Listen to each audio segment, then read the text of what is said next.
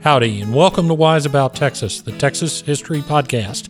I'm your host, Ken Wise. Thank you so much for tuning in today, and thank you for loving Texas. Today, we're going to continue with part two of the story of the wagon Warren wagon train raid and the subsequent criminal trial of some Kiowa Indian chiefs. So let's go right back to the Texas frontier in 1871 and get wise about Texas.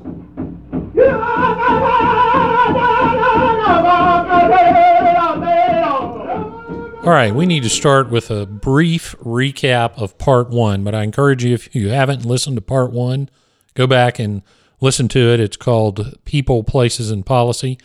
And in part one, I talked about the conditions on the Texas frontier west of Fort Worth. In short, they were very dangerous. The Civil War had provided the Plains Indians tribes, and the ones we're concerned with are the mainly the Kiowa tribe, also the Comanches, and uh, they provided those tribes with a great opportunity to push the frontier of settlement in Texas back toward the east, which they did. And during Reconstruction, the United States government was again responsible for security on the frontier. And Ulysses Grant had instituted what we call the peace policy or the Quaker peace policy, where he had placed Indian agents, most of them Quakers, but all of them uh, religious people, with various tribes, and they were supposed to model peacefulness, civilization, etc., etc. They were also in charge of administering a massive government welfare program where the U.S. government would provide rations and annuity goods, farming tools, food, blankets, that kind of thing to the Indian tribes. And in exchange, the Indians promised to stay on the reservations and not raid. Of course, as you might guess, that wasn't working very well. I introduce you to Lawrie Tatum, who was the Quaker Indian agent for the Kiowa and Comanche. He was based at Fort Sill or near Fort Sill. And the problem Lawrie Tatum was having was the Kiowas and the Comanches were very actively raiding into Texas. I introduced you to some of the Kiowa chiefs, Satanta, Satank, and Big Tree, who will be the subject of this episode and, and the subsequent parts. We talked about uh, the Reconstruction Governor E.J. Davis, the governor of Texas. He was appointed by the federal authorities to be the governor, and he was going to be facing an actual election at the end of Reconstruction coming up in a couple of years after in 1873. And we talked about the general of the Army, William Tecumseh Sherman. Sherman was getting repeated pleas for help from the people of Texas, but he didn't believe that the Indian raiding was as bad as everybody was claiming it was. So as we ended part one, General Sherman was heading for Texas to tour the frontier. Well, just during the time that it took Sherman to make it from Washington, D.C. to Texas, 14 people were killed by Indian raiders. Sherman landed in Galveston on April 24th, 1871. He got on a train. He went through Harrisburg, now part of Houston, and on to Columbus, Texas that evening. He went on to San Antonio to begin his tour of the frontier forts in Texas. So basically, he went west to San Antonio, then he was going to go north and work his way northeast through the, the line of front, forts on the frontier and toward eventually uh, the North Texas area and the problem area. Um, as I mentioned, Sherman was doubtful about how severe the situation was in Texas. However, in January of 1871, uh, there was an attack on four African American men, one of whom, Britt Johnson, had been the hero of a raid in 1864 called the Elm Creek Raid. Now, we're going to get that, uh, its own Wise About Texas episode sometime in the future. The Indians killed and scalped all four of the black men in the January 1871 raid. But the Indians didn't consider the scalps of black men worth anything, so they didn't hang on to them. On April 19th, an unidentified man was wounded by Indian raiders and then scalped alive. The very next day, April the 20th, several citizens were attacked, actually within sight of Fort Richardson, which was in Jacksboro and was one of Sherman's destinations. The next day, April 21st, San Jacinto Day, there was another attack, and, and horses were stolen only three miles from Fort Richardson. So uh, that contributed to the total of 14 people that were killed, basically in the area between Forts Richardson and Griffin, or present day Jacksboro and Albany. So Sherman's on his way to this area. He's traveling with some of his staff. He's also traveling with General Randolph Marcy, who at the time was Inspector General of the Army. Now, Marcy, his name may be familiar. He had spent time in Texas during the Mexican War. He had uh, selected some of the sites for the forts that the government had built in Texas. He also established a trading route known as the Marcy Trail all the way to Santa Fe, New Mexico. In March 1852, Marcy was assigned the command of a 70 man exploring expedition across the Great Plains, and they were searching for the source of the Red River. They were directed to, quote, collect and report everything that may be useful or interesting, close quote. I talked a little bit about that expedition in episode 29 when we are talking about Greer County. So you can go back and check that out. So Marcy had some experience in Texas. Second in command, by the way, of that uh, Marcy expedition was Captain George McClellan, who later became Marcy's son-in-law and also uh, his commander in the Civil War. Um, one of Marcy's scouts was Jim Ned, who was a Delaware Indian.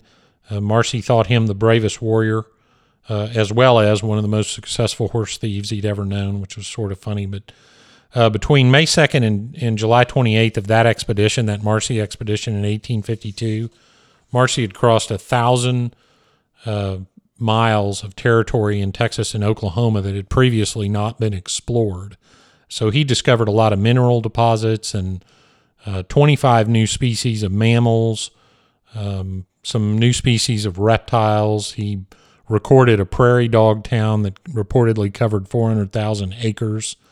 Um, and then he finally discovered the sources of both forks of the Red River, so he thought. Also discovered the Palo Duro and, and Tule canyons, and um, and he was the first white man to ever explore those canyons. Um, the expedition also encountered and documented the Wichita Indians, which we weren't all that familiar with. Uh, compiled a dictionary of their language and also got some information on Cynthia Ann Parker. So that was a very important expedition. So go back to episode 29, check that out. Um, point is, Marcy was a very experienced frontiersman. And so while Sherman doubted that the Indian problems were that bad, Marcy knew different. In fact, he kept a journal of his trip with Sherman and he wrote this. He said, quote, the whole country seems in a fair way of becoming totally depopulated, close quote. So, uh, actually, some of the citizens of North Texas during this time expressed a hope when they knew that Sherman was coming. They sort of hoped that an attack would occur while Sherman was in the area so he'd know firsthand exactly the problems they were dealing with. Well, what those citizens had no way to know is how very close Sherman would come to fulfilling those wishes.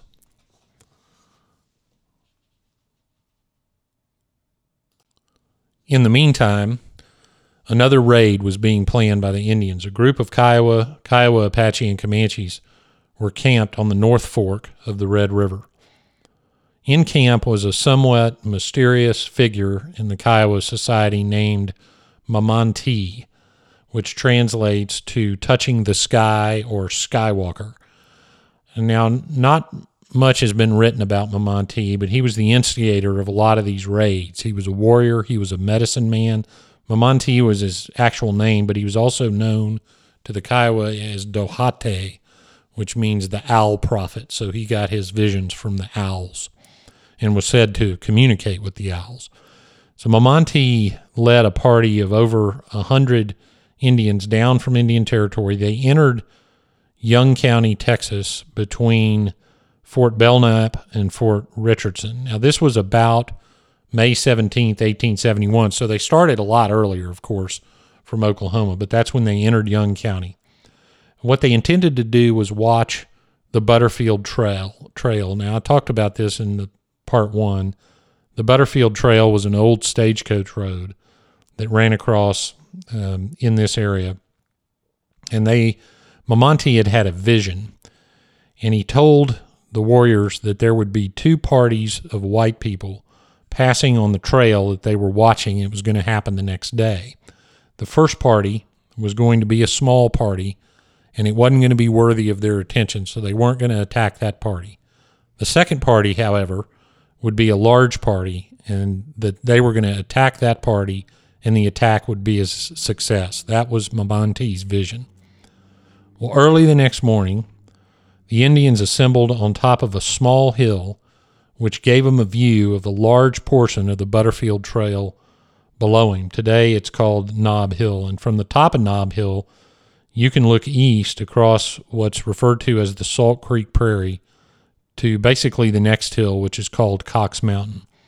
It's a great view of anyone passing along the trail, and it was a favorite raiding spot for the Indians. And if they caught you out in the middle of that prairie, then you wouldn't be able to get away. So it was there that the Indians waited. And I'll have some pictures uh, on social media of taken from the top of that knob hill where the Indians were. Okay, Sherman, Marcy, and a small escort of troops, very small, because remember, Sherman didn't think a large guard was necessary. They entered that same Salt Creek Prairie about noon on May the 18th. Now, there's some confusion in the literature, uh, in the primary sources, about when they actually came across the prairie. Marcy, uh, in his journal, wrote that they camped eight miles from Fort Richardson on May 17th. So they, that would have passed, put them past the point where the attack actually occurred and where those Indians were waiting. But the Indian recollections, and I'll tell you a little bit about those sources at the end of this episode. The Indian recollections were that the small party passed just a few hours before the Warren wagon train. Um, the attack occurred on May 18th, and uh, Sherman documented, Marcy and Sherman agree on that. Sherman wrote a letter about the attack, um, referring to the May 18th date. So it really does, the point is not exactly uh, what day everybody was going across the prairie. The point is that Sherman and his party passed those Indian raiders, and the Indian raiders watched them go by. So Mamante's vision of a small party came to pass, and Mamonte held the warriors back, and they didn't attack. But if they had, they would have attacked William T. Sherman himself. So hours later, the Indians watched a wagon train approached from the east. The wagon train, there were 12 wagons. They were owned by a man named Henry Warren, and they were delivering corn. And as the train, as the wagon train approached the middle of the prairie, the Indians swept down off the Knob Hill, and they were led by Yellow Wolf and Big Tree. The teamsters desperately tried to circle their wagons when they saw and heard the Indians coming, but they didn't get it done in time. It was a melee. Everyone was shooting every direction. Hand to hand combat started almost immediately. One Comanche was killed early. Three or four of the Teamsters died in that first rush. A few Teamsters broke out and started running east toward Cox Mountain as fast as they could go.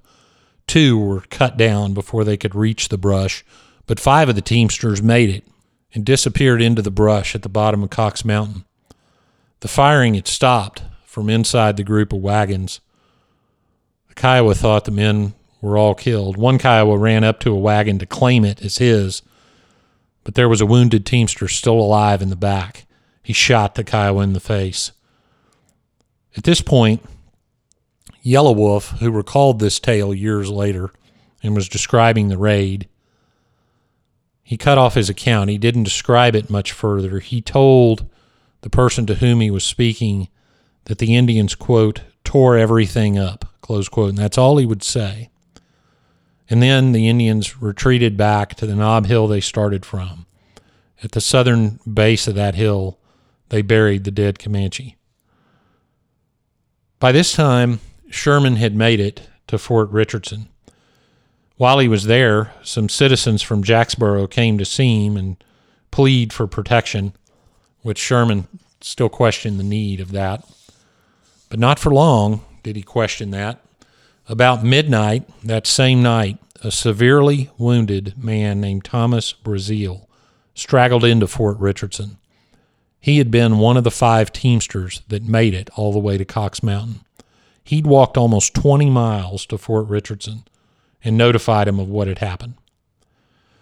Sherman immediately ordered Colonel Ranald Mackenzie to go to the site of the attack and figure out what happened as best as he could. A man named J.B. Terrell visited the site a day or two after the attack and described it as a total mess of broken open grain sacks, broken wagons, pieces of horse tack, pieces of cloth everywhere, which is basically uh, what Yellow Wolf said they did tore everything up. The Fort Richardson Army surgeon, a guy named Dr. J.H. Patzki, made a report on the Teamsters. He was riding with Mackenzie and he described uh, the dead Teamsters that they found. He said that five bodies were riddled with bullets, covered with gashes, and their skulls crushed. Some of the bodies had arrow wounds. One body in particular was chained to a wagon pole face down over a fire, his tongue cut out. They guess this is the one who probably shot that Kiowa in the face trying to claim the wagon. They were all scalped except one. And if you study the customs of the Kiowas and the Comanches, you know as well as I do that that particular teamster was uh, had his tongue cut out and was burned alive. Mackenzie buried the five teamsters along with the two that had been trying to run to Cox Mountain and been had been killed. Buried them along the road at the site of the massacre. Now the gravesite is still there. It's on a private ranch. I was very fortunate to be able to visit that site um, in the last few weeks, which I'll post pictures of also. By the way, uh, the Kiowa warrior who got shot in the raid ended up getting screw worms and died on the way back to the reservation. Sherman had already taken off for Fort Sill and the Indian Agency as Mackenzie was doing his inspection. Sherman had given Mackenzie one additional order. He said to pursue, track and pursue the Indians if at all possible, even if necessary, all the way back to the reservation and catch them because they were suspicious that these raiding Indians were coming from the reservation, which of course would have broken the deal that they had with the peace policy. So Mackenzie was off in search of the raiders. Lawrie Tatum, the Quaker Indian agent, had, in an extraordinary coincidence, he had just sent a letter to his supervisor, another Quaker agent named Enoch Hoag, that he that Tatum was having trouble controlling the Kiowa and Comanches, and suggested to Hoag that they take an entirely new approach. Tatum thought it would be worthwhile to turn the Indian raiders over to civilian authorities and have them tried in the criminal courts, as citizens would have been tried in the criminal courts. And I alluded to this earlier in part one that the thinking was that if the Indians saw uh, the power of the rule of law, the power and order and process of the courts, that it might make an impression on them and change their behavior. That's what the Indian agents thought. When he sent that letter, which went out on May 19th, he had not heard of the massacre that had happened on May 18th.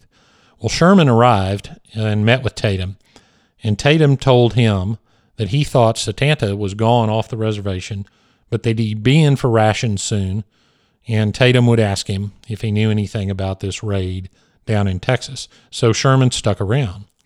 Um, he was also waiting for word from Mackenzie to see if he had found the Indians responsible. Well, the following Saturday, May 27, 1871, the Kiowas came in for their rations a little bit of a, a little more than a week after the raid.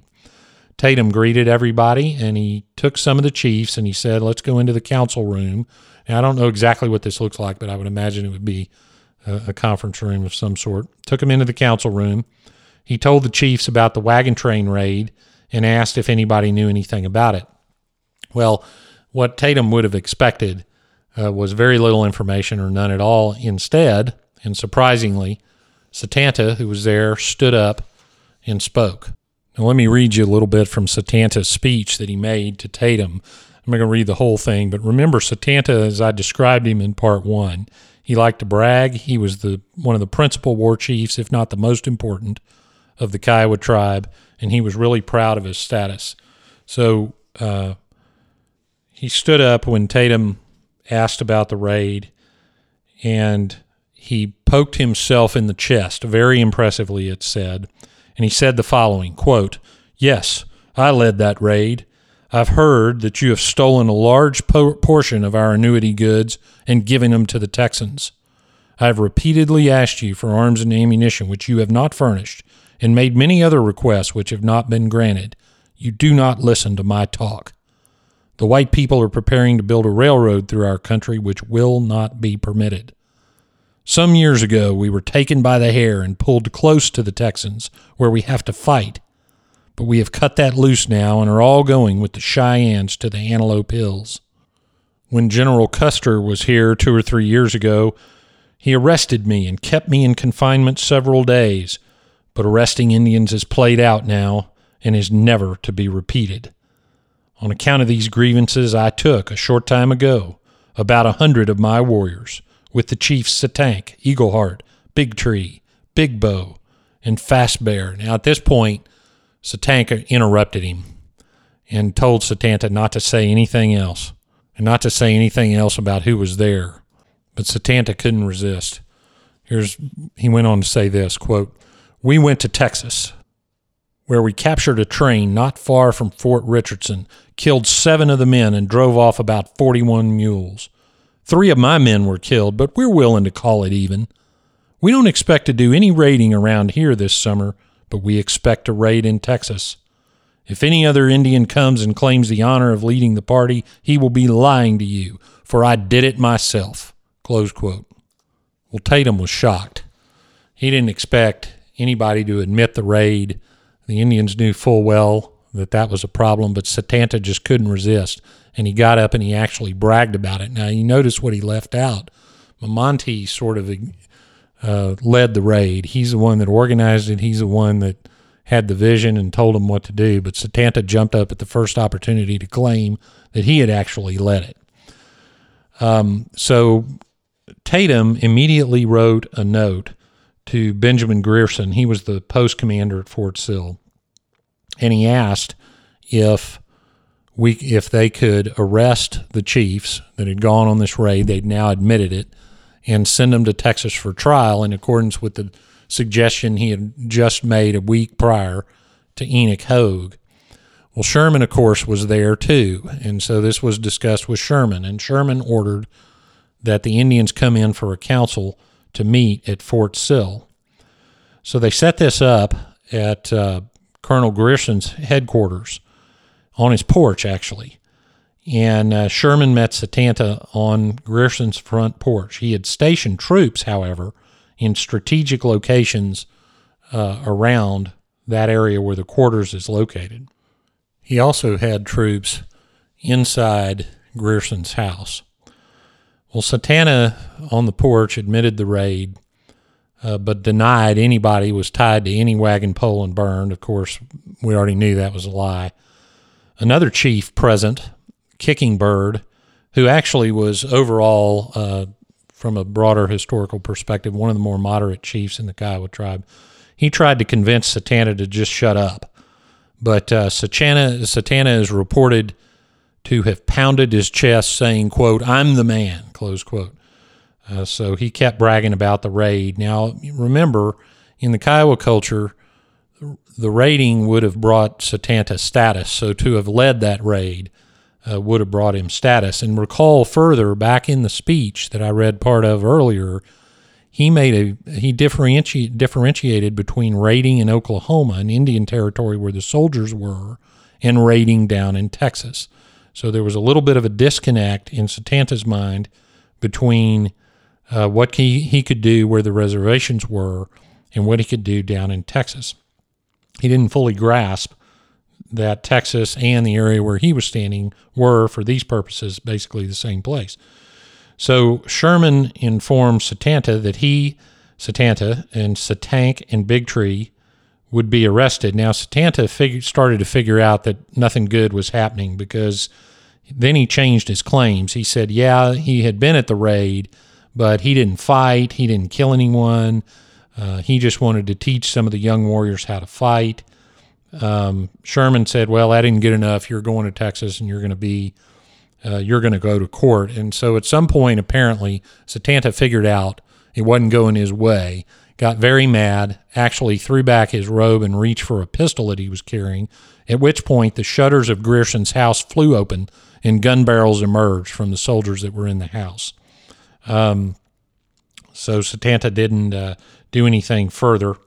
Uh, in the meantime, while this was all going on, uh, Big Tree came straggling up to the area, guarded by a group of soldiers. It turns out he had tried to escape because he had realized some, uh, that this was not going to work out well. So he had tried to run away, uh, but the soldiers eventually caught him. Satank was arrested as well, and the Indians were put in the guardhouse at Fort Sill and scheduled to be transported to Jacksboro on June the 8th, 1871. So the morning comes where they're going to, to take him to Jacksboro. Satank is put in the front wagon. Satanta and Big Tree are put together in the second wagon. Satank had two soldiers with him in the front wagon. Now, before they leave, Satank had gotten in the wagon, pulled up pulled a, a covering over his head and started chanting something. Well, the interpreter, one of the interpreters at the post was a guy named Horace Jones, and he heard Satank singing. So he walked up to the guys driving the wagon, the two guards, and he said, Listen, you need to watch that old Indian back there because he's going to give you some trouble. The guards, you know, obviously asked him, What do you mean? And Horace Jones said, Satank is chanting his death song. So off they go. Well, sure enough, Satank had a plan. He had stashed a knife in his clothing that apparently no one had searched or no one had found. And as he continued singing as they went down the road, he managed to get out of his handcuffs. And the way he did it, and we don't know for sure how he did it, but he got out of his handcuffs, taking the skin off his wrists and off his hands. That's how badly he wanted out of those cuffs. Now, Satank at this point was about 70 years old, but remember from episode one or part one, he was one of the 10 most fierce warriors of the Kai, was a member of the warrior society known as the Koitsenko. So he slips the handcuffs off along with the skin on his hands, grabs the knife, lunges at one of the guards, stabbing him in the leg, both guards bail out of the wagon immediately. Satank grabs a rifle, turns to the soldiers in the second wagon, and is trying to chamber a round. Well, the rifle already had a round in it, so it was starting to jam up. One of the guards in the second wagon snapped off a shot, hitting Satank, knocking him down, but he managed to get back up and was still trying to get the gun loaded, at which point bullets went his way, and Satank got the warrior's death that he, as a member of the Koitsenko, would have wanted. We found out later that uh, Satank had told one of the Tonkaway scouts going along with this uh, trip to Jacksboro that he planned to die on the trip and that if, when he did, the Tonkaway could have his scalp. And Satank reportedly told him, The hair is poor, but you may have it. Well, sure enough, uh, they laid the tank out by the side of the road for burial, and one of the Tonkaway scout, one of the Tonkaway scouts rode up and scalped the old warrior before he was buried. Satank, by the way, his body later was moved to Fort Sill to a cemetery known as Chief's Hill, and he was the first of several Indian chiefs laid to rest at Fort Sill. Well, Satank and Big Tree arrive at Jacksboro, and they're put into the guardhouse at Fort Richardson to await the trial, which we will cover in part three. So the peace policy and its government welfare program had failed. Now we'd see if the rule of law could overcome the warrior culture of the Kiowa. Sherman wasn't thrilled with the trial situation, but he let it go forward. The citizens of Jacksboro prepared for the trial of the century, while an apprehensive government flailed around for solutions. This would be a real test for the American legal system. And in part three, we'll go to Jacksboro, to the old sandstone courthouse, and we'll go to trial. Well, now we come to the part of the episode I call Getting There, where I tell you how to see a couple of the places I mentioned in the episode. The first thing I want to tell you, though, is about a source uh, that I used uh, in making this podcast and, and writing an article on this matter that's soon to be published. And it's a very interesting source. It's a book called Carbine and Lance. It was written by an author named W.S. Nye, Wilbur Nye. He had been in the Army, and he actually interviewed Yellow Wolf, one of the first raiders down the Knob Hill toward the Warren wagon train.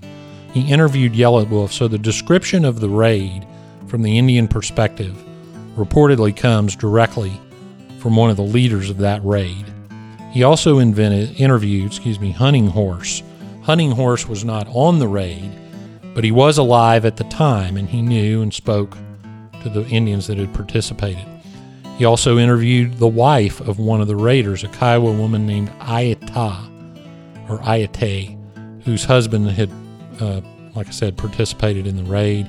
And finally, he also talked to a man named George Hunt. Jo- George Hunt was a Kiowa historian and scholar who had spoken to Big Tree himself uh, and others about the raid. So, uh, from an Indian perspective, that's about as good a source as you're going to find on this matter, and it's a very interesting book, Carbine and Lance, and it's it's about uh, Fort Sill and the activities around Fort Sill, and there's a lot more than just uh, just the Warren Wagon Train raid. So, very interesting. Um, let me tell you how to get to Fort Sill. Fort Sill is located near Lawton, Oklahoma. It's an active Army fort. They also it's also a National Historic Site. They have a museum now. The COVID rules are a little bit in flux, so you're going to need to check before you go. Just Google Fort Sill Museum; it'll come up. Uh, so do some checking. My hope is to visit the area before the end of the year. This podcast being released in 2021, and that's the one site involved in this matter that I haven't seen. Uh, the Jacksboro Courthouse is a wonderful old courthouse. Now, the original sandstone courthouse is long gone, but it is the county seat of Jack County, so they have a, another courthouse, obviously, and uh, it's about 60 miles northwest of Fort Worth. Now, if you go up there, um, go see, go to the district clerk's office, ask for district clerk Tracy Pippin, tell her Judge Wise sent you, and ask to see the file about the Indian raid.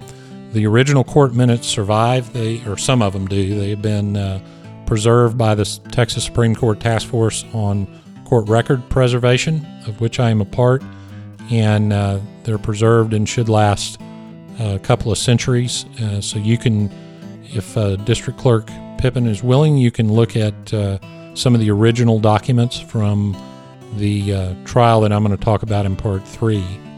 There's a historical marker for the Warren Wagon Train raid. Go to the way to find it is go to Graham, Texas, which is west of Jacksboro. Go to Graham, Texas, and go on Highway 16 north, about eight miles out of town, and on your right will be a historical mar- marker of the raid. If you stand at that marker, and you can kind of do this on um, Google Maps Street View, but if you stand at that marker and look to the east, you'll see, uh, if it's a clear day, you might be able to see the windmills on top of Cox Mountain. So you'll be looking across the prairie. It's about a half a mile away where the raid took place. So that historical marker is eight miles north of Graham on Highway 16. While you're in Graham, uh, go to one of my favorite Texas bookstores, Pratt's Books. Tell them, uh, tell them that Ken Wise sent you, and uh, mention Wise about Texas. I can't promise you it's going to get anything, but uh, the inventory is wonderful, and the Pratts are two of the nicest people you'll ever meet. So you can get a little Texas history while you're doing checking out the historical marker. Also, I want to dedicate this episode to Miss Shannon Potts and her son Travis Plowman of Young County, who made it possible for me to visit the site of the raid and stand on the very spot where Satanta, Satank, and Big Tree started the raid as well as the spot where the men of the Warren wagon train met their fate. Shannon Potts is working with others on the Young County Museum of History and Culture, which we hope to be open soon. You can find the Young County Museum of History and Culture on Facebook. Search for that name and give it a like. Lots of great history up in that area, and uh, you won't find a nicer group of people than the folks in that area in North Texas. Stay tuned. Part three, the trial, will be coming soon. And I want to close this episode in a non traditional way. I want to read the names of the men who were killed on the Warren Wagon Train raid so that they by, might be remembered. Wagon Master Nathan Long, John Mullins, James Elliott, Samuel Elliott, M.J. Baxter, Jesse Bowman, and James Williams. God bless Texas, and we'll see you down the road.